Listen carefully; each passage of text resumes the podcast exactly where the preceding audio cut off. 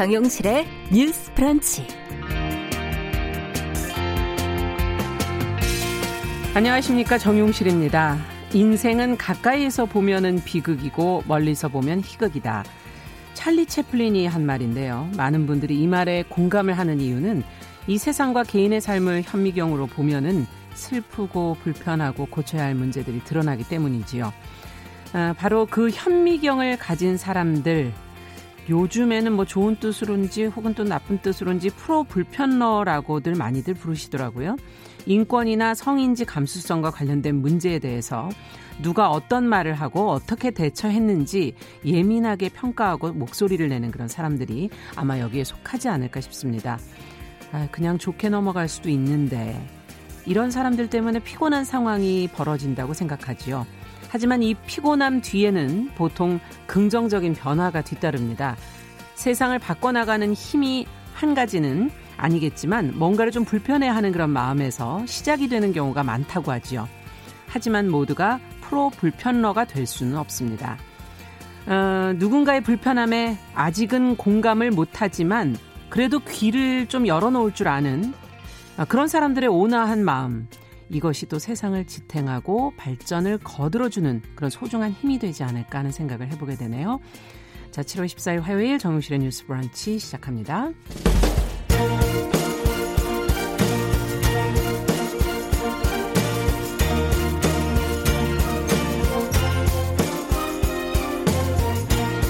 여성의 감수성으로 세상을 봅니다. KBS 일라디오 정용실의 뉴스 브런치. 여러분의 의견을 기다립니다. 문자는 9730으로 보내주세요. 짧은 문자 50원, 긴 문자 100원이 부과됩니다. KBS 모바일 콩, 유튜브를 통해서도 무료로 참여하실 수 있습니다. 네, 정용실의 뉴스 브런치는 항상 여러분들과 함께 꾸며가고 있습니다. 오늘도 많은 분들이 들어와 주셨는데요. 유튜브로 금성무님께서 좋은 게 좋은 거라는 생각이 세상을 잘못된 길로 가게 하기도 하는군요. 하는 의견을 보내주셨습니다. 감사합니다. 어, 많은 분들이 들어와 주셨어요. 자, 오늘도 뉴스픽으로 어, 문을 열도록 하겠습니다. 더 공감 여성정치연구소의 송문희 박사님 안녕하세요. 네, 안녕하세요. 전혜연 사평론가 안녕하십니까? 네, 안녕하세요. 자, 오늘 첫 번째 뉴스는 아무래도 고 박원순 서울시장 얘기로 좀 시작을 해보겠습니다. 성추행 혐의로 고소한 그 전직 비서 측이 어제 기자회견을 열었는데 그 내용이 어떤 내용이었는지 한번 좀 정리를 해볼까요? 예, 박시영을 고소한 전직 비사의 변호인이 일단 참석을 했고요. 예. 당사자는 예. 지금 건강이 좋지 않아서 참석하지 못한 것으로 전해지고 있습니다. 변호를 맡은 김재련 변호사와 여성단체인 한국성폭력 삼당소 그리고 한국 여성의 전화 관계자들이 음. 참석해서 기자회견이 진행이 됐는데요. 기자회견에서 나온 내용을 네. 좀 요약을 해드리겠습니다. 첫 번째 이 전직 비서 A 씨 측은 2017년 비서실에서 일하기 시작했고요. 이후 4년 정도 성추행이 이어졌다 이렇게 주장을 하고 있습니다. 네. 예를 들면 집무실과 내부 휴식 공간에서 신체 접촉 요구가 있었고 업무 이외 시간에도 SNS를 통해서 부적절한 사진과 메시지가 전송되었다 음. 이런 주장이 나왔습니다. 어, 김재란 변호사가 지금 텔레그램 대화방 사진을 또 그 기자회견장에서 공개를 했는데요. 자세한 네. 내용은 나오지 않았습니다만 왜냐하면 이제 피해자가 특정될 수 있으니까요. 그런데 왜 비서실에 근무하지도 않는 시간에 이런 비밀 대화를 신청을 했을까라고 음. 또 변호인은 문제를 제기했습니다. 그리고 지금 상당 과정에 대해서도 얘기가 나왔는데요. 어, 그 직원 A 씨가 두 달 전쯤 변호인과 상담을 시작을 했고 본인의 휴대전화를 포렌식, 즉 이제 휴대전화에서 어떤 증거 같은 것을 확보할 경찰의 고소장을 제출했다고 합니다. 네. 어, 이 지금 A 씨가 기자회견장에 참석하지 않았지만 이 신경을 한국 성폭력 삼당소 관계자들이 대신 이제 대독을 했었는데요. 네. 어, 본인을 향한 비난, 추측에 두려움을 느낀다 이렇게 했었고요. 그리고 국민들의 호소에도 바뀌지 않는 현실에 위력의 크기를 다시 한번 느끼고 숨이 막힌다 이렇게 음. 고통을 호소하기도 했습니다. 지금 지난번에 한번 전해드렸는데요. 어, 피고소인에 대한 수사가 지금 사망으로 인하여 어, 사실상 쉽지 않다 이런 주장이 나왔지만 어제 기자회견에서 계속 나왔던 내용을 요약해 보자면 실제적 진실 어쨌든 규명해야 음. 된다라는 음. 것입니다. 네. 그것이 뭐 서울시일 수도 있고 국가인권위일 수도 있고 국회 차원일 수도 있는데 이런 주장이 지금 곳곳에서 나오고 있는 상황이고요. 그리고 지금 특히 2차 가의 경우에는 지금 추가 고소장이 경찰에 접수됐습니다. 2차 음. 가해라는 것은 예를 들면 이 A 씨에 대한 신상을 유출한다거나 네. 확인되지 않은 정보로서 뭐 명예훼손을 한다던가 음. 다양한 것이 들어가 있는데요.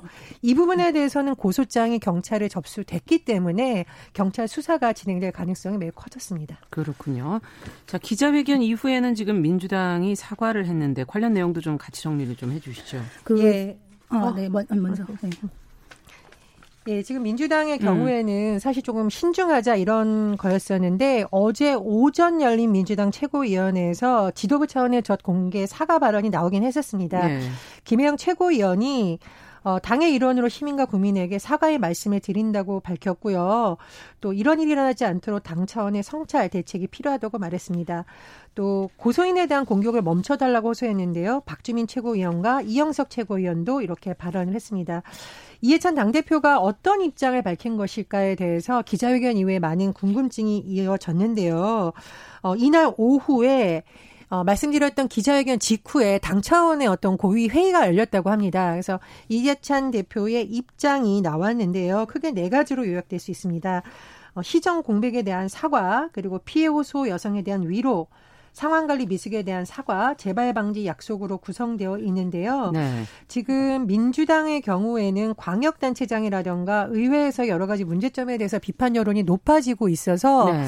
향후 이 부분이 정치권에서의 공방이 높아질 가능성도 커지고 있습니다. 네. 지금 뭐 상황이 여러 가지가 있어서 좀 하실 얘기들이 많을 텐데 하나씩 좀 들어보죠. 네, 일단 그 지금 서울시 측에서 보면은 4년이라는 짧지 않은 긴 시간 동안에 이런 지속적인 폭력적인 성추행이 있었다고 주장을 하고 있는데 특히 좀 주목할 만한 것이 무엇이냐면은 여러 차례에 걸쳐서 서울시에 있는 그 공무원들과 관계자에게 얘기를 하고 호소를 했다는 겁니다. 네. 그리고 이제 부서를 올려 옮겨달라고 얘기도 했고 그런데 그때 돌아온 반응이 무엇이냐? 시장은 그럴 사람이 아니다라거나 비서는 시장 심기를 보자 하는 역할이다. 이런 식의 이야기를 했다는 것은 서울시 같은 경우는 특히 지금 2017년 보면 그 젠더 담당관이라 그래가지고요. 네. 직원 한 명한 한 명의 성인지 감수성을 높이겠다 이래가지고 젠더 담당관을 367명을 뽑았었어요. 음. 그리고 젠더 특보도 있고 네. 이 지자체 중에 가장 어떻게 보면은 여성 인권 그리고 음. 성 이런 부분에서 선도적인 역할을 했다.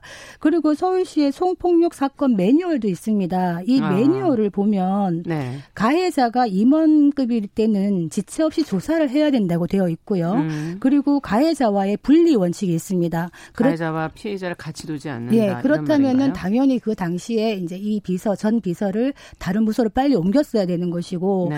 이런 것들이 다 매뉴얼이 있는데 문제는 매뉴얼이 제대로 작동하지 않았던 이유가 무엇인가? 음. 지금 이 서울시가 전수 조사를 만약에 할 수도 있겠습니다만 저는 개인적으로는 이 서울시에다가 전 전수조사를 맡기는 거에 좀 부정적입니다. 음. 이 부분은 아까 말했듯이 국가인권위원회나 국회 차원에서 전수조사를 제대로 해야 된다. 이 사건의 의혹을 절, 철저하게 밝혀야 되고 여기에 만약에 이 사실을 알고도 묵시적으로 그냥 방조했거나 네. 묵인했거나 방관했거나 이런 관계자들이 있다면은 이번에 밝혀내야 되지 않겠나 이런 생각을 합니다. 네.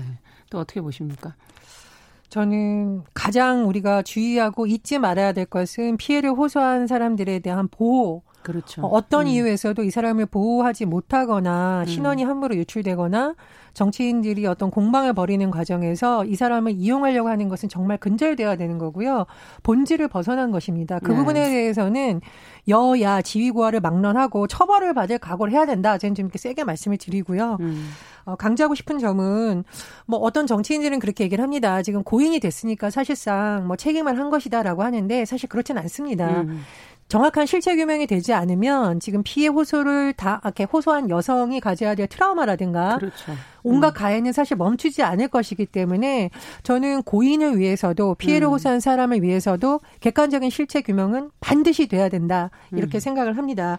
그리고 저는 너무 안타까운 것이 물론 뭐 이게 뭐 실체 규명이 되는 과정에서 밝혀지겠습니다만 박사님 말씀하셨듯이 내부에서 만약에 이것을 호소를 했는데도 무시가 됐다면 네. 그 부분에 대해서도 반드시 누가 무시를 했었고 어떤 이유에서 한 것인지는 밝혀져야 된다고 생각을 합니다. 네. 왜냐하면 우리가 어떤 권력형 성범죄, 위계에 의한 성범죄가 발생하는 것이 바로 이런 힘의 논리 때문이에요. 네. 근데 이 힘이라는 것이 지교일 수도 있고요. 음. 그 조직 내에서 많은 인맥을 가진 사람일 수도 있고요. 수도 그렇죠. 있고. 영향력입니다. 일종의 영향력인데 예. 저는 사실 현장에서 이런 사례를 너무 많이 봤었습니다. 음. 그러니까 지금 이 사건에 대해서 단정을 짓는다는 것이 아니라 이 영향력이라는 것이 어떤 것이냐. 음. 아, 제가 좀 적나라하게 말씀드리자면 예를 들면 가해자 A 씨가 있고 피해자 B 씨가 있어요. 가해자 A 씨가 중간 관리자다. 그럼 어떻게 되겠습니까? 이 B 씨의 동료들이 이 중간 관리자한테 근무 평정을 받는 사람들이거든요. 음. 아무도 B 씨의 편에 쓰려고 하지 않아요. 이런 경우도 봤었고요.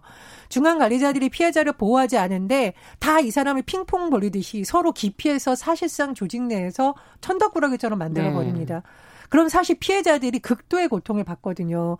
그래서 이런 부분에 대해서 우리 사회가 좀 아픈 진통을 겪더라도 이것은 잘못된 음. 것이고 특히나 공무원이나 공공기관들이 이런 책임을 회피한다면 그건 정말 안 되는 것이죠. 물론 사기업도 책임이 큽니다만 네. 그래서 이번 사건이 가지는 상징성이 매우 크기 때문에 그냥 넘어갈 것이 아니라 어떻게 처리하느냐 그렇습니다. 그리고 네. 어떤 구조적 문제 때문에 이것이 밝혀내는 이런 일이 벌어졌는지 밝혀내야 이런 문제가 다시는 네. 안 발생하겠죠. 음. 그래서 저는 민주당도 이거를 뭐 일부 의원들이 지금 매우 부적절한 발언으로 비판을 받고 있는데 네. 정말 언행에 신중해야 된다고 생각을 하고요. 음.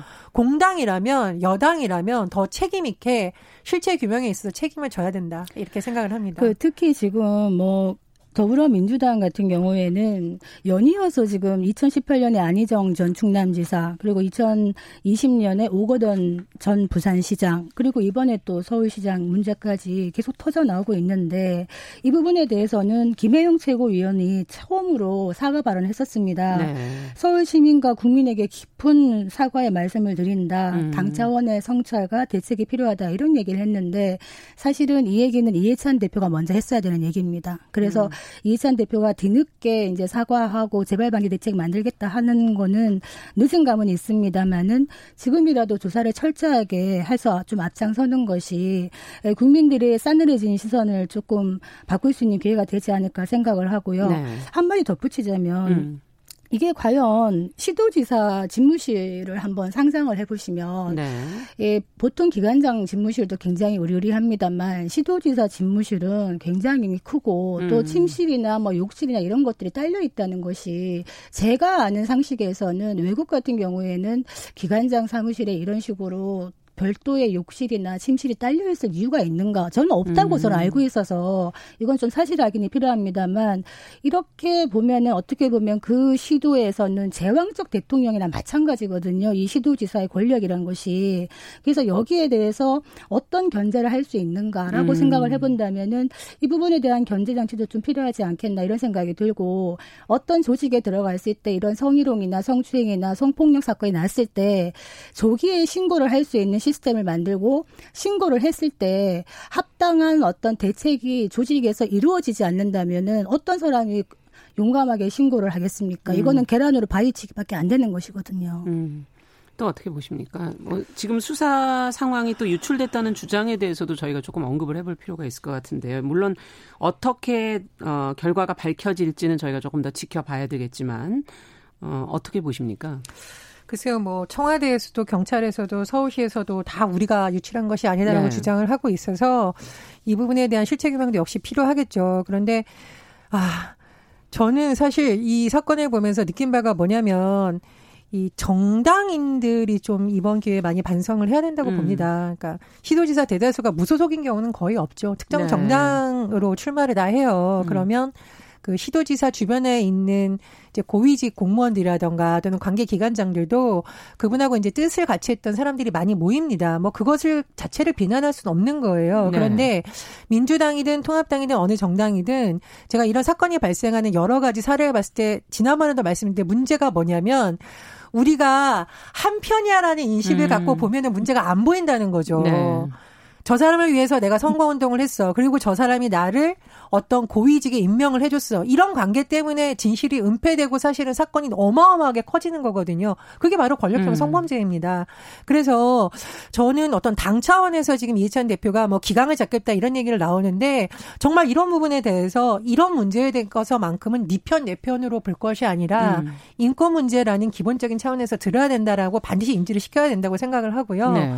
그리고 전 너무 안타 까운 점이 뭐 통합당에서도 일부 의원들이 부적절한 발언으로 비판을 받고 있습니다만 민주당의 일부 의원들은 정말 언행을 조심해야 되는 것이 사건의 실체적 진실의 규명에 나서기는커녕 마치 피해 호소를 한 여성이 거짓말을 하고 있는 것처럼 발언을 하고 있는데 이것은 2차 가해가 될 수 있다라는 네. 겁니다. 그래서 지금이야말로 민주당에서는 성찰하고 어, 국민들한테 사죄하고 음. 피해를 호소하는 사람을 보호하고 진실 규명에 나서야 될 때지 누구를 편들 때가 아니다. 정말 정신을 차려야 된다. 이렇게 말씀드리고 싶습니다. 그 흔히 권력자들 주변에 많은 사람들이 함께 하는데요. 그런 말을 하죠. 어, 아첨하는 거를 피할 수 있기 위해서는 옳은 말을 하는 부하 직원에게 음. 네가 옳은 말을 해도 내가 결코 화내지 않겠다라는 걸 계속 얘기해야 된다 그래요. 음. 제가 왜 이 말을 드리냐면 어떤 권력자가 일탈 행위를 할 때 그 옆에 있는 사람들은 알 수 있는 가능성이 높다는 거죠. 예. 그렇다면 그때 묻어주고 덮어주고 할 것이 아니라 아니라고 얘기해 줄 수 있는 음. 이런 사람들이 근방에 있었다면 이런 또 불행한 사건을 좀 막을 수 있지 않겠나.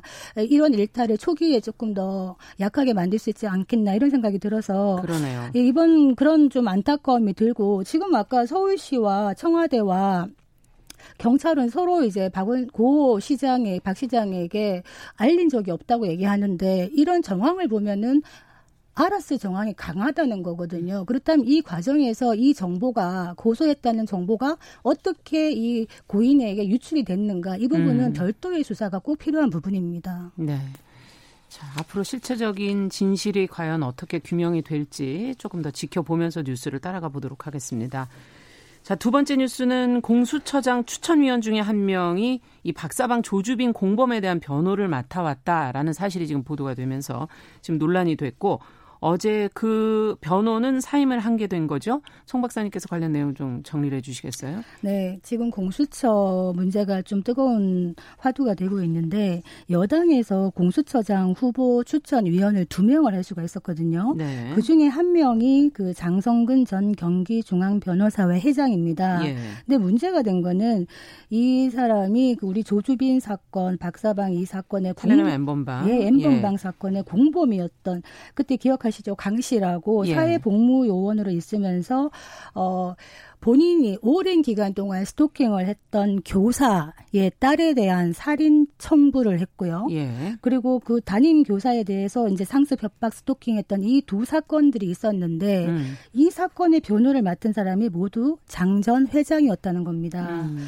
그래서 이 회장의 의, 그 표현에 의하면은 본인이 그 피고인이었던 강 씨의 부모님과 친분이 있었고 네. 또 변호인은 이런 사건을 다 맞는 게 소명이다 이렇게 음. 얘기를 했다 그러는데 이 후보 추천위원으로 추천을 받고 난 다음에 아, 이 강씨 사건에 대해서 사임계를 냈어요. 네. 그랬는데 몇 시간 있다가 이제 지금 민주당에서 이거 문제가 될 수 있겠다라는 소리가 들리니까 아, 이거 사임계를 그 추천위원회에서도 제외를 하고 본인이 이제 사죄하는처럼 하고 재선정을 하기로 한 겁니다. 네. 그러니까 이게 굉장히 좀 웃지 못할 이 이야기가 되는 것이 공수처 후보 추천위원회 엠번방 사건이나 조주빈 조지빈 사건 같은 경우에는 사실 몇 달 동안 온 나라가 뜨거웠어요. 그렇죠. 그 정도로 모든 국민들이 관심을 갖고 있고 공분이 일었던 이런 음. 사건인데 음.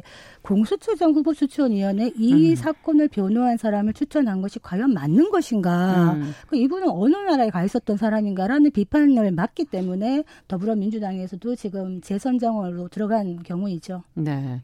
위원 선정 과정이 어떻게 되는지는 모르겠지만 좀 신중했어야 하는 거 아닌가 하는 그런 지적도 나오고 있는데 두 분은 어떻게 보시는지요? 변호사 직업의 특성을 지금 국민들이 비판하는 건 아니라고 음. 봅니다. 변호사들은 어쨌든 뭐 고소고발을 당한 사람이나 이런 사람들을 대리해서 또 변호를 그렇죠. 해줄 의무가 있으니까 이분이 뭐 기존에 이런 사람들을 변호했다는 것 자체가 음. 사실 문제라고 보기엔 조금 어려운 면이 있죠. 또 근데 문제는 뭐냐면 이 공수처라는 것이 지금 문재인 대통령의 핵심 공약이라던가 음. 민주당이 추진하고 있는 핵심 과제라는 겁니다. 중요하게도 생각하고 그렇죠. 그렇다면 이거 인물 한명 한 명 자체가 굉장히 신중하게 했어야 되고 또 상징성이 있는 인물을 네. 했어야 되는 건데 거기에 대한 검증이 좀 소홀한 것이 아닌가라는 생각이 들고요. 그리고 뭐 일부 언론에서 이게 뭐 시간에 쫓겨서 하는 거다라고 하는데 그것도 변명이 될 수가 없습니다. 음. 공수처 문제는 현 정부 출범 때부터 논, 의가 됐던 거고 여야가 굉장히 진통 끝에 결국은 지금 제도를 마련하려고 네. 하는 거거든요. 시간이 없는 게 아니라 검증을 제대로 안 한 거죠. 음. 그래서 여당이 지금 사실 여러 가지 문제에 있어서 성인지 감수성이 좀 낮다라는 비판을 많이 받고 있습니다. 음. 어, 국민들의 성인지 감수성이 더 높은 것으로 보여요. 제가 보기에는 텔레그램 엠번방 사건 잠깐 사실은 그렇죠. 해보면 그렇죠. 네. 이거 수사기관의 피해자들이 호소를 안 했던 것이 아니라 결국은 추적단 불꽃을 비롯한 일부 기자들과 언론이 나서서 이것이 커져서 수사에 나선 음. 계기이고요. 엠번방 관련한 이른바 디지털 성범죄에 관련 입법 과정도 국민들이 이런 법 만들라고 청원해서 했는데 결국은 졸속법이 됐습니다. 이런 네. 거 보면 국민들의 성인지 감수성을 정치권이 따라가지 못한다라고 해석이 나오거든요. 그래서 뭐 앞으로 어떤 인물이 선정됐을지는 모르겠지만 어 적어도 국민들의 공분을 살 만한 사건에 있어서는 이런 인물들이 연루되지 않도록 조금 더 신중해야 된다 이렇게 네. 봅니다. 아니 많이 신중해야 되는 거죠. 사실 초대 공수처장 후보 추천위원이라는 이 상징성과 무게감이 있는 있는데 특히 이 박사방 조주빈 이런 엠번방 사건 같은 경우에는 아까 말했듯이 성인지 감수성까지 가지 않더라도 국민들의 기본적인 인권에 관련된 것이거든요. 네. 이거를 변호한 것이 잘했냐 잘못했냐 이런 것 따지기 전에 굳이 이런 분을 추천위원으로 했어야 되는가 더불어민주당의 검증이 많이 약했다라고 말씀할 수밖에 없습니다. 왜냐하면 음. 사건 수임을 당사자가 얘기하지 않느나 모른다고 얘기하지만은 이런 부분은 철저하게 알아야 되는 부분이고요. 네.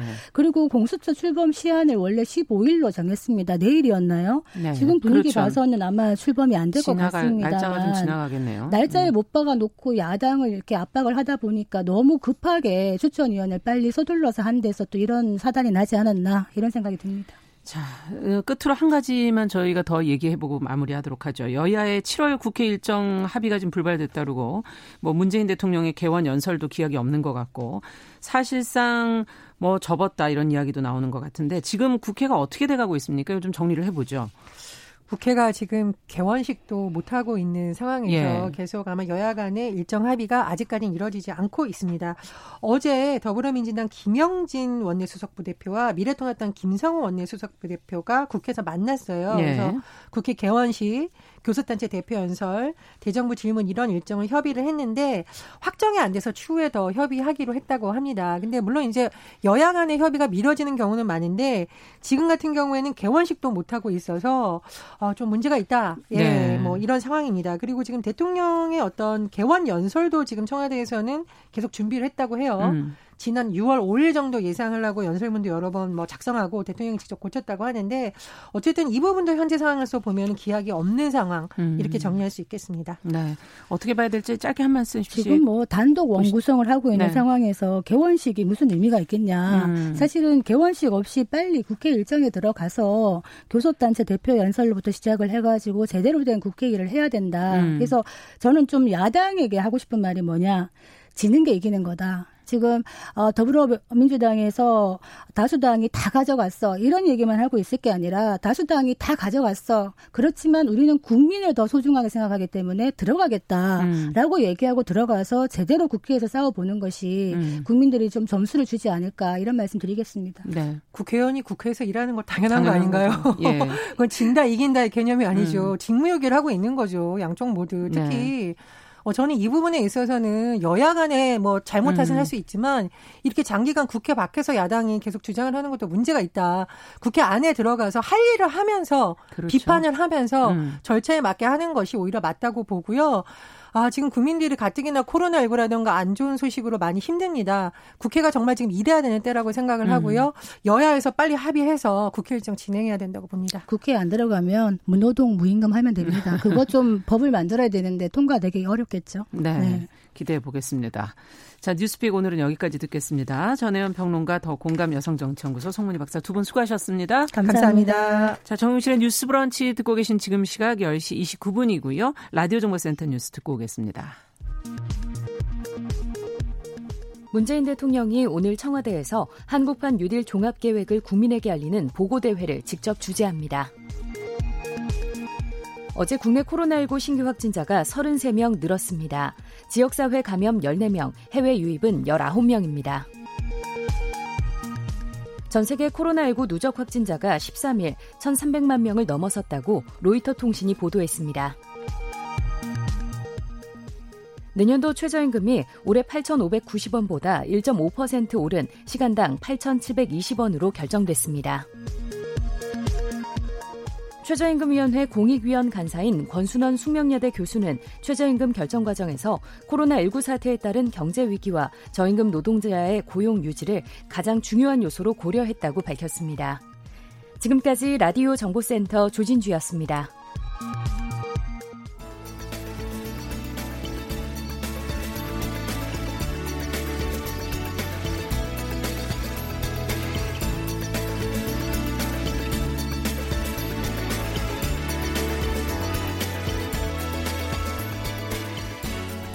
세상을 보는 따뜻한 시선.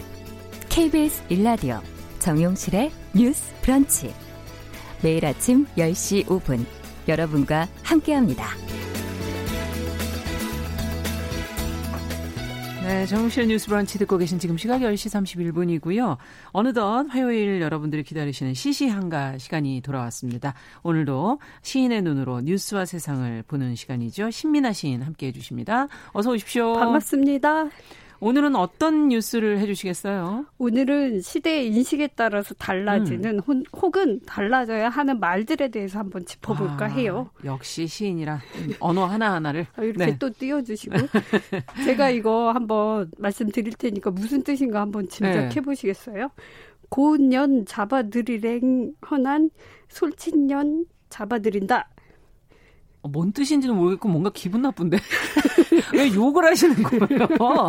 이게요 제주 지역에 네. 한 버스 정류장에 게재된 공익 홍보 문구인데요. 아, 공익 홍보 예, 문구예요? 예, 제주도 방언이라서 좀 뜻풀이를 해드리면, 예. 그러니까 고운 년, 그러니까 예쁜 년 잡아들이라고 하니 살찐 년 잡아들인다. 그러니까 누가 동문서답할 때 혹은 아. 모른 척하고 일부러 일을 예, 잘못할 때 쓰는 말이라고 합니다. 근데 꼭 이런 표현을 써야 되나? 음. 그래서 여기 알려지면서 시대에 뒤떨어지는 예. 여성 비하, 성차별적이라는 음. 비판이 제기됐고요. 아. 설치된 게 2014년인데 벌써 6년째 이런 홍보물이 계속되고 있었어요. 예, 유지되고 있었던 거죠. 네. 이 홍보물은 웃음, 긍정, 제조 프로젝트 중의 하나로 생활 속에서 웃음과 감동을 느낄 수 있는 문구를 소개하는 취지로 만든 건데요. 아. 지금 우리 사회 성인지 감수성 크게 달라졌죠. 맞아요. 이게 지금 웃기지가 않고 기분이 나쁘네. 웃음 긍정이 아니라 네. 분노 프로젝트 같기도 하고요. 그래서 지난 7일에 뉴스원이 네. 취재하기 전까지 제주도의 담당 부서에는 이런 홍보물이 있는지 모르고 있었다고 해요. 이 바뀌는 게 바로바로 바로 바뀌거든요. 업무들이. 그, 그렇죠. 근데 뭐 음. 일하는 사람도 바뀌고 설치된 지 오래돼서 그런 것 같은데요. 잊어버리셨구나. 예, 문제점을 음. 인식하고 당장 철거 조치하겠다고 했으니까 음. 지금 또 없어졌을지 모르겠습니다. 아. 그리고 또 제주도가 지난해부터 성 성 불평등 용어 개선 사업을 하고 있다니까요. 예. 또 뭐 좋은 변화를 또 기대해봐도 보여줄지도 될까요? 기대해 보죠. 음. 네. 예. 근데 지금 소개된 거 말고도 예. 가만히 생각해 보니까 속담 속에 이렇게 여성 비하하는 표현들이 좀 있었던 것 같아요. 예, 어떤 맞죠? 게 있었는지 그 신민아 시인의 감수성으로 한번 좀. 요거는 골라보... 이미 사례가 엄청 많더라고요. 많아요? 저도 예. 찾아보기도 했는데요. 근데 그 뭐랄까 일단은 여성의 위치나 영역을 제한하는 걸로 암탉이 울면 음. 집안이 망한다. 망한다.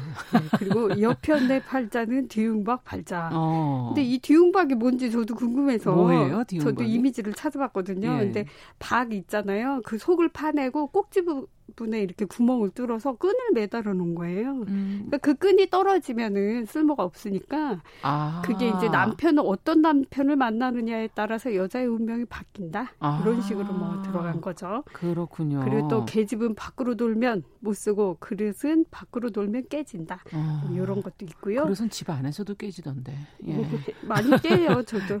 그리고 여성에 네. 대한 폭력을 좀 정당화하는 표현으로 저도 이 표현 정말 싫은데요. 음. 여자 여자와 북어는 사흘에 한 번씩 패야 제맛이다. 아 이거는 음. 갑자기 아 이건 아니네. 음, 그건 좀 그렇죠. 예. 그리고 또 여자 또 남자만의 성 본능을 그러니까 어떤 이제 절제하기 힘든 것이라는 속, 나쁜 속담도 좀 있어요. 뭐냐면 음. 술은 장모가 따라줘도 여자가 따라야 제맛이 난다.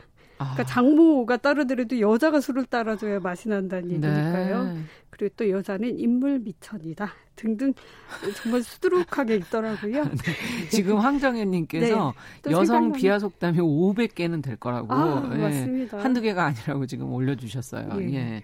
아, 정말 많은데 예. 이런 표현들이 왜 어떻게 아무렇지도 않게 이렇게 쓰였을까? 과거에는 그렇게 여성의 그 지위가 낮았던 건가? 뭔가 이런 생각이 들잖아요. 다 아시다시피 사실 음. 유교 사상 자체가 어떤 음. 남성의 권위를 강조하기도 했고요. 또 남성 본위의 생활 방식, 어떤 습속을 그대로 드러내잖아요. 음. 속담이란 말을 찾아보니까 이게 옛적부터 전해오는 민간의 격언.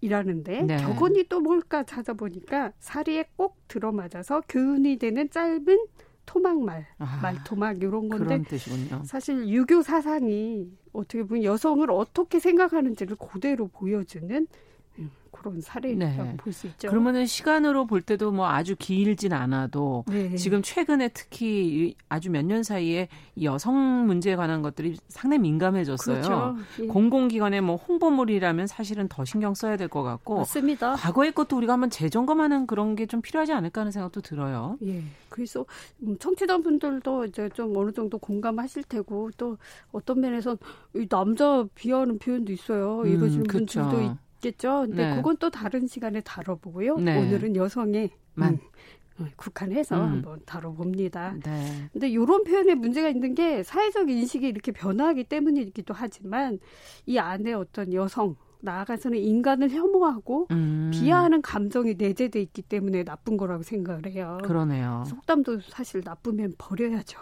버려야죠. 과감하게. 어. 그러니까 이런 말은 언뜻 보면 그냥 말뿐인 것 같지만 약간 미세먼지 같지 않습니까? 보이지는 않지만 일상의 언어를 예 답답하게 오염시켜요. 그리고 사람의 네. 마음을 상하게 합니다. 어. 그래서 우리가 공간과 연대에 대한 말을 많이 하는데요. 음. 저는 우리 시시한가 코너가 늘 작은 뉴스를 하지만 작지 않다고 봅니다. 어, 작지 않아요. 왜냐하면 생활에서 좀 더 세심하고 또 비판적인 시선으로 돌아보고 음. 또 의식적으로 이런 표현은 좀 골라서 음. 안 쓰는 것도 중요한 실천의 하나라고 보거든요. 그러네요. 우리 이상하게 말이 잘 나오네요.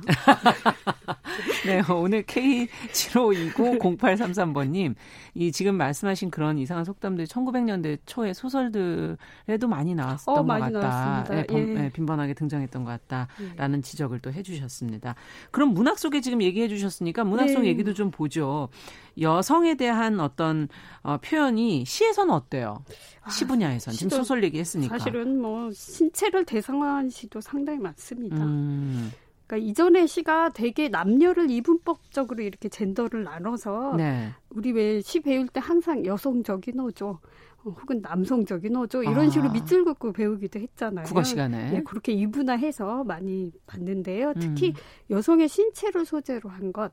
예를 들어 자궁이나 가슴 아. 그리고 월경 같은 것들을 예. 어떤 모성성이나 대자연에 뭐 환원되는 이미지 음. 그리고 혹은 또 문학 소녀나 성녀 또 영감을 주는 뮤즈 혹은 창녀로까지 그렇죠. 어떻게 음. 대상화가 된 거죠. 그만큼 음. 흔한 소재였어요. 약간은 사실 뼈 아픈 질문이기도 해요. 이런 것은 뭐냐면 한국 시에서 여성의 몸이 여성의 몸과 욕망이 한 번이라도 제대로 솔직하게 예, 솔직하게 보호하고 또 음. 대접을 음, 제자리에 해준 적이 있나. 음, 대개는 모성이나 어떤 남성적 시각에서 욕망의 소재로 많이 음. 소비됐다는 것은 사실은 분명히 훼손된 지점은 있다고 봅니다. 네. 요새 2000년대 음. 들어서는 많은 여성 시인들이 또 이미 몇 년 전부터 문단 내 성폭력에 관한 목소리도 냈고요. 네. 여성 시인에게 부과된 여성성이란 과연 무엇인가? 음. 이 지점에 대해서 상당히 치열하게 질문을 이어가고 있어요. 아, 이런 관련 시가 있다면 좀 하나 들어보고 싶은데요. 그렇죠. 예. 뭐 시간상 뭐 번박하게 정리하자면 요새는 어떤 면에서 성차를 지우는 음. 무성성이랄지 어떤 다성성을 지향하는 목소리도 음. 어느 정도 전략적으로 구사하는 시인도 있습니다. 그렇군요. 그럼 오늘은 어떤 시를 읽어볼까요? 아, 오늘은 좀 어, 음. 잘 낭독을 부탁드려야겠는데요. 네. 이미 오래전부터 여성 시인들은 자신의 몸에 대해서 뜨겁게 질문하고 음. 또 제대로 바라보려고 노력을 했어요. 네. 문정의 시인의 시 유방을 가져왔는데요. 음.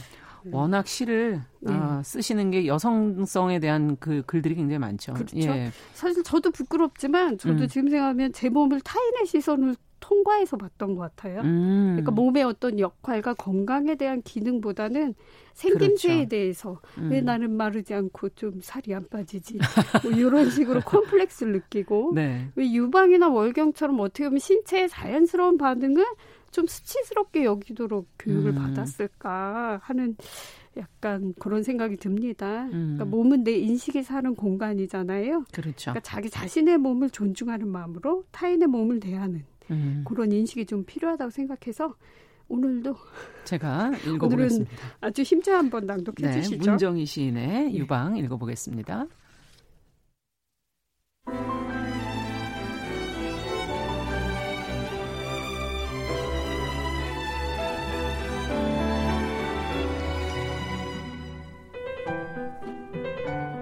유방 문정희 윗옷 모두 벗기운 채 맨살로 차가운 기계를 끌어안는다.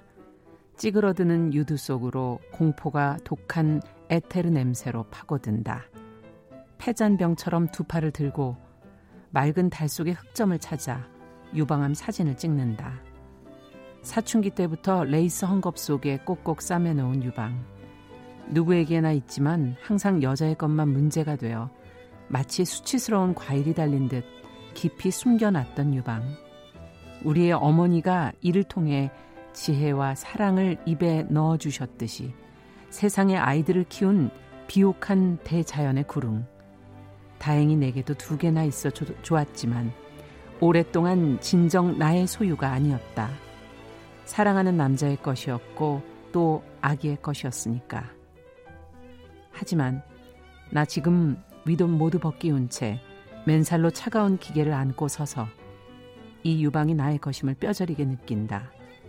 맑은 달 속의 흑점을 찾아 축 늘어진 슬픈 유방을 촬영하며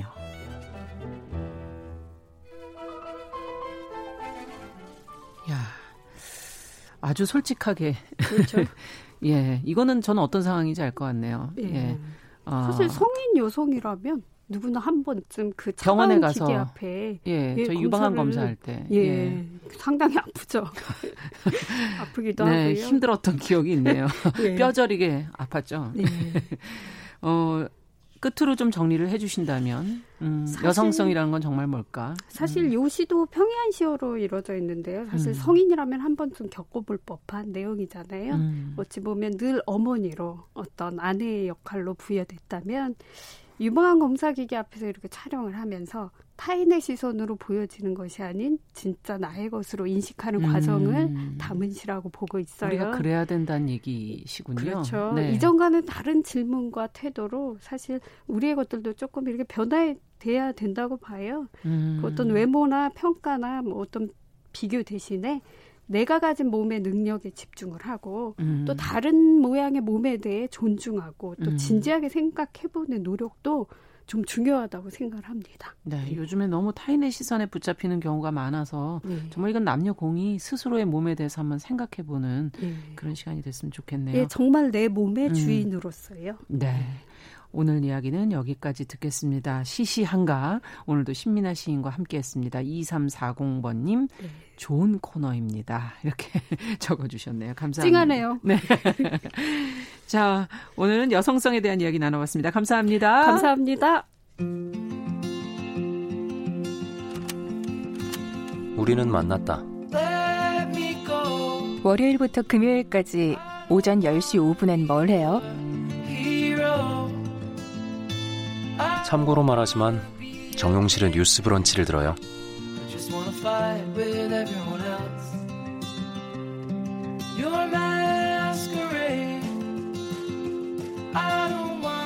네, 정용실의 뉴스 브런치 듣고 계신 지금 시각 10시 44분 넘어가고 있습니다. 자, 환경하자, 생존하자. 어, 생존을 위한 해법을 모색하는 그런 시간입니다. 그린피스 서울 사무소 김지석 전문위원 자리해 주셨습니다. 어서 오십시오. 네, 안녕하세요.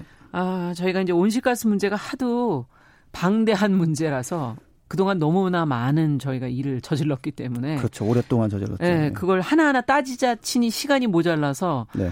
어, 미국만도 지금 어, 몇 시간을 저희가 해도 모자랄 지경이었어요. 근데 미국만의 문제가 아니라 지금 중국과 우리나라도 다 살펴봐야 되잖아요. 하나씩. 네, 그럼요. 예. 음. 오늘은 중국으로 좀 가볼까요, 그럼? 네, 근데 그 온실가스 딱딱한 숫자 얘기하기 전에 네.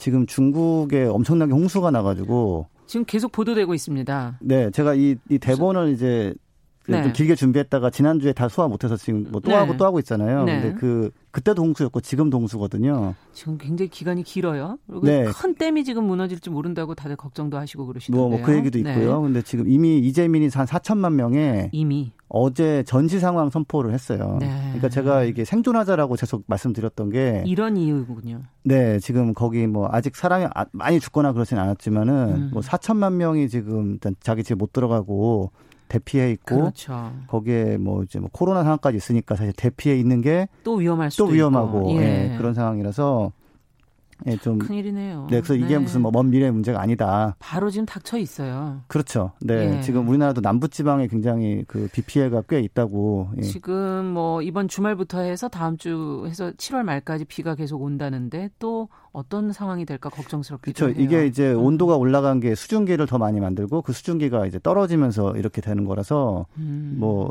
이거는 이제 뭐 매년 반복되진 않겠지만 더 심한 게 계속 더 자주 오고 그게 이제 극심하게 되지 않게 하기 위해서 음. 예, 온실가스를 줄여야 된다라는 게 이제 기본 개념입니다. 맞아요. 그래서 빨리 해야 되는데 시간이 네, 네. 없는데 그죠? 네. 예. 대본도 빨리 나가야 되니까. 아, 그런가 그렇게 네. 들으셨어요? 아니, 그 아니, 아니, 얘기는 근데- 아니었는데. 아니, 아니, 아니, 근데 네. 좀 재밌게 해보려고 저도. 어. 네. 그러면 중국 상황을 한번 지금 짚어주세요. 지금 예. 이렇게 아, 전시 상황에 가깝게 환경이 문제가 생긴 데는 어떤 원인인지 좀 들여다보게요. 아까 말씀드린 그 원인. 음. 어. 근데 이, 이- 이제는 이제 배출량이나 이런 걸 현상을 말씀드렸고, 예, 그, 그 일단 예, 배출량을 말씀드리면 근데 이게 이제 그런 논란이 항상 있어요. 우리나라가 조금 이제 어 중국이 다 문제야. 중국 때문에 중국이 안 하는데 우리가 하면 뭐해? 뭐 그쵸? 이런 게 우리한테 바람으로 오잖아. 뭐 어, 이렇게. 그렇죠. 미세먼지도 예, 그렇고. 예. 근데 이제 그 미국도 그래요. 미국도 뭐 중국이 지금 배출량이 전 세계에서 예. 1위야. 어 27%로 1위인데 네. 미국이 하면 뭐 하냐. 뭐 거기가 안 되는데. 예, 근데 이건 항상 보면은 그 원래 옆 나라 비난하는 거는 전국 공통적인 현상이 아, 전 세계 공통적인 현상이고요. 그 다음에 어 이게 좀 남 탓하는 사람들의 그 심리는 난 하기 싫어가 일단 그렇죠. 거거든요. 예, 쓰레기 자기 안 주면서 왜너 너도 안 맞아요. 줬잖아 이러면서 음. 예, 죽, 죽기 싫으니까 예, 그런 건데. 근데 여기서 이제 그 중국이 현재 2017년이 가장 최근 데이터인데 네. 중국이 27%, 미국이 15%, 유럽 연합 그도 음. 가장 열심히 하는 그 국가들이 모인 데가 거긴데 10%, 어, 꽤 되네요. 어, 예, 일본이 3%, 한국이 2%예요. 아, 한국도 뭐 만만치 않네요. 한국이 10등 안에 들어갑니다. 네, 예. 들어가네요. 예. 음. 인구수에 비하면 또 굉장히 많은 편이고요. 음. 근데 여, 기서 이제 한 가지는 그러면 뭐 중국이 제일 책임이 많고 미국이 그 다음이고 이렇게 되느냐. 네. 이게 한 지금까지 한 100년 뭐 한 넘게 200년 막 쌓아 그렇죠. 올린 거라서 온실가스를 그래서 역사적 책임으로 보자면 미국이 25%로 제일 많고요. 아. 예, 그다음에 유럽 어 유럽 연합도 그건 당연하겠네요, 진짜. 예, 그 꽤 큰 나라가 굉장히 좀 그 연료를 많이 쓰면서 오래 아. 좀꽤 오랫동안 있었기 때문에 그렇고 유럽 연합 같은 경우는 역사는 더 길지만 규모나 소비는 좀 더 적어서 음. 22%. 음. 그다음에 그 역사적 책임으로 보면 중국은 13%로 또 3위로 내려갑니다. 아, 예, 근데 누적으로 한번 보니까 이렇게 다르다. 그렇죠. 예, 예. 예. 그래서 이제 결국 국제사회에서 이제 어떤 사람들은 뭐 주- 현재 배출량 얘기하면서 중국 얘기하고 음. 어, 어떤 사람들은 역사적 책임 얘기하면서 또 미국 얘기하고 이러는데 어쨌든 다 책임이 있어요. 다 책임 있어요, 예. 사실은. 예, 다 책임 있고. 거긴 또 우리도 사실은 빠질 수도 예, 없는 가볍지 거고요. 않습니다. 절대 예. 가볍지 않고요. 예. 그래서 근데 이제 어 지금 그 중국 같은 경우는 그 뭐 네팔 히말라야 이쪽에서 네. 이 만년설이 이렇게 녹아내리- 녹아내리면서 양 그 강이 흐르는 거거든요. 네. 예, 인도하고 중국 둘 다 그쪽 그 빙하 그 설산이 만약에 사라지면 어떻게 되나요? 그러면 뭐비 올 때는 물 흐르다가 비 안 오면 물을 안 흐르 그안 흐르는 거죠. 그럼 아주 건조할 때는 그냥 너무나 메마르고 메마르는 거죠. 예. 예. 그리고 비가 올 때는 또 막 왕창창 그것이 다 거고요. 흘러내려 버리는. 네. 예. 그러니까 그 우리가 자리 잡고 거기서 그러니까 우리는 아니죠. 뭐 중국 음. 사람들 자리 잡고 살게 된 게 그 이렇게 높은 곳은 춥고 추운 곳은 눈이 내리고 그렇군요. 그게 쌓여 있다가 또 봄 되면 좀 녹고 막 이런 식으로 되는 건데 네. 그게 깨질 수 있기 때문에 문제네. 중국도 이제 위기 의식은 있는데 또 동시에 이제 잘 살고 싶어 하는 뭐 또 대중들의 욕망이 있잖아요. 그렇죠. 아무리 공산당에 뭐 잡고 있어도 못 살게 되는 순간 이 사람들이 또 위험해지죠. 예, 농민 봉기 뭐 이런 식으로 또 민중 봉기가 일어날 수 있기 음. 때문에 하여튼 하려고 하는데 근데 인구당 배출을 또 따져보면 또 순위가 조금 다르다면서요. 아, 예, 한, 뭐 한 명이 하는 배출하는 양. 예, 중국은 한 7톤 정도니까 뭐 전 세계 평균보다는 조금 높은 편이고 음. 한국이 12톤입니다. 중국 사람이 거의 두 아유, 배 여기 정도. 또 한국이 앞서요. 중국은. 아, 아, 그럼요. 그 음. 중국은 잘 사는 곳은 굉장히 이제 사람도 아. 꽤 있고 많이 쓰지만 내륙으로 들어가면은 그렇겠네요. 굉장히 못 살고 옛날식으로 사시는 분들 되게 많거든요. 음. 예, 그래서 평균 내면은 중국이 7톤이에요. 미국이 16톤이니까 뭐 중국의 두 배가 넘고요. 네. 네, 그래서 어, 뭐 이런 중국인데 이제 중국이 좀, 좀 특이한 점은 잘하는 건 굉장히 잘해요. 음. 전 세계에서 설치되는 태양광의 한 50%는 중국에서 설치가 되고 뭐 태양광 패널도 네. 많이 만들고 뭐 한국에서 또 좀 근거 없이 막 중국제 뭐 나쁘다 하시는 분도 있는데 사실은 뭐 전 세계 1등부터 10등까지 태양광 패널 그 순위를 매기면 중국이 많이 회사가 한 들어가 7개인가 있습니까? 8개인가 들어가 있고요. 많이 들어가 있네요. 예, 우리나라가 이제 하나큐셀이라는 곳이 그래도 음. 어, 다행히 한 5등 정도 하고 있고. 그렇군요. 네. 그, 그러면 그런 우리는 도대체 어떻게 하고 있는지 지금 앞서 1인구당 배출이 많단 말이에요, 우리가. 그렇죠. 예. 우리도 산업이 워낙 좀 많아서. 들여다보죠. 예. 사실 근데 여기서 한 가지는 인구당 음. 배출이 많은데 그럼 개인들이 무시무시하게 배출을 많이 하느냐? 음. 그거는 어 미국이나 이런 데보다는 좀 높은 편은 아니에요. 아, 그래요. 근데 이제 뭐 포스코 철강 회사 있죠? 네. 한전이 전기를 온실가스 많이 뿜는 걸로 만드는데 그걸로 공장 많이 돌아가죠. 네. 자동차는 뭐 거의 대부분 휘발유 디젤이고 그렇죠. 또 갈수록 커진 컨차를 자꾸 사고 있죠. 큰 차 선호하죠. 네, 뭐 그건 예. 이제 개인들 책임 좀 있죠. 음. 예, 그래서 어 이게 이제 개인들이 에어컨 돌려서 음. 12톤이냐 그런 건 아닙니다. 네. 예, 전기 공급이 너무 CO2가 많이 나오고 이런 거고 예. 산업이 좀 너무 옛날식인 거를 많이 가지고 있고 이래서 그런 그런 그렇군요. 거예요. 예, 그래서 예, 자꾸 이제 환경단체에서는 보통 이제 개인 캠페인을 많이 하는데 음. 뭐 불 거라 뭐 해라 그렇죠. 뭐 개인들의 몫으로. 예, 도움은 네. 되지만 큰 도움은 안 되고 그러면 정책 방향이 바뀌지 않는 한 이게 잘 쉽진 않다 이런 말씀이시네요. 네, 예를 들어서 한전 관계자분들 이 방송 듣고 계시다면 음. 석탄 발전소 비중이 43%고 네. 지금도 더 짓고 있어요. 석탄 발전소를. 아, 그래요. 네, 일곱 개가 더 짓고 있습니다. 아. 예, 그러니까 물론 그건 다 한전 건 아니에요. 한전은 예. 이미 몇 년 전에 많이 지었고요. 예. 그때도 기후 위기가 뭐 없던 거 아니거든요. 음. 근데 맨날 홈페이지에는 깨끗하게 한다고 하면서 짓는 건 석탄 발전소고 음, 아, 그럼 네. 왜 다른 것은 전혀 지금 안 되고 있나요? 풍력 뭐 이런 거는 안 되나요? 서남 서남에 해상 풍력 한다고 네. 2010년도 초반인가부터 막 뭐라 뭐라 했는데 음, 아직도 제대로 안 됐어요. 예. 그렇군요. 네. 그래서 근데 그것도 뭐 이제 뭐 제도 영향도 있고 근데 한전이 하던 거를 보통 하려고 하기 때문에 음, 어좀 안 하는 거죠. 그다음에 뭐 심지어는 뭐 인, 인도네시아 뭐 베트남 이런 데다가 또 한전이 참여해서 두산 중공업이 뭐 석탄 발전소 터빈 같은 거 공급해서 아, 그리고 국, 여기 이, 이 근처에 있죠. 방송국 근처에 있죠. 산업은행 이런 데가 네. 돈 빌려줘 가지고 몇 조, 1조 뭐 음. 2조 이렇게 해서 아, 액수는 제가 정확하진 않습니다. 예. 근데 그러 그러고 있어서 이제 우리나라는 어 뭔가 되게 잘할 것 같은데 예. 방역도 그렇고 근데 이제 그 실제로는 기후 음. 악당 국가라고 어찌 본다면 전 세계적으로 수출까지 하고 있으면은 어, 예, 평가는 뭐 악당 국가로 지금 4대 악당 국가로 국가로 들어가 있습니다. 있습니까? 네. 큰일이네요. 네. 예. 그렇다면은 어떻게 해야 될 수 있을지 뭐 지금 의견 주신 분 중에는 오늘 오- 어, 어제 오전이군요. 뭐 국회 도서관에서 기후 변화와 그린 뉴딜을 연구하는 뭐 국회의원 모임도 발족됐다 고 그러는데 지금 노력을 하고 계시나요? 네, 국회 예. 쪽에서는 지금 하려는 분들이 좀 있으신데 음. 국회의원 전체는 아니고요. 음. 거기 국회에서 열심히 해서 뭐 김성환 의원 뭐 이런 분들 계신데 이소영 의원이나 이제 음. 그분들도 어좀 다른 의원들한테 이런 얘기를 하면 뜬금없는 소리로 듣고 아직 인식이 부족한 예, 거군요. 예, 이게 뭐 대중들이 생각하는 얘기도 아니고 어 뭐 나는 뭐 민주적이고 좋은 나라 만들고 싶어 뭐 이런데 기후 환경 그러니까 뭐아 음. 그건 나는 내 성향 아닌데 그러는데 좀 바보 같은 겁니다. 솔직히 그거는 음. 해외에서는 그 뭐 이 국가의 뭐 안녕을 지키려면은 그 인권을 지키려고 해도 그렇죠. 4천만 명이 이재민이 발생하고 음.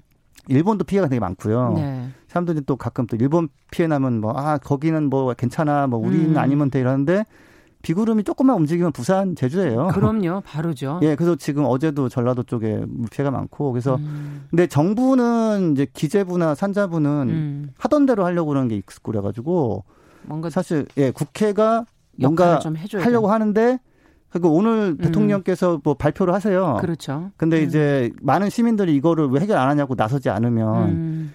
이제 할, 할까 하다가 어. 반응이 없네 하고서 말죠. 그러니까요. 예, 방송도 하다가 반응 없으면 그만두는 것처럼. 아, 저희 지금 계속 하고 있어요. 예, 예. 반응 좋아요. 반응 좋습니까? 아, 예, 그러면은. 네, 새로운 시각을 지금 계속 주고 계셔서 네, 네, 이게 엄청나게 중요합니다, 음, 이게. 네. 참. 오늘 말씀 또 여기까지 듣고 다음 시간에 또 다음 이어서 또, 네. 들어보도록 하겠습니다. 환경하자 생존하자 온실가스 배출에 관한 중국과 우리의 경우를 조금 짚어봤습니다. 그린피스 서울사무소 김지석 전문위원과 함께 했습니다. 다음 주 네, 기대하겠습니다. 감사합니다. 자 정용실의 뉴스 브런치 화요일 순서는 여기서 마치고요. 저는 내일 10시 5분 에 또 찾아뵙겠습니다. 감사합니다.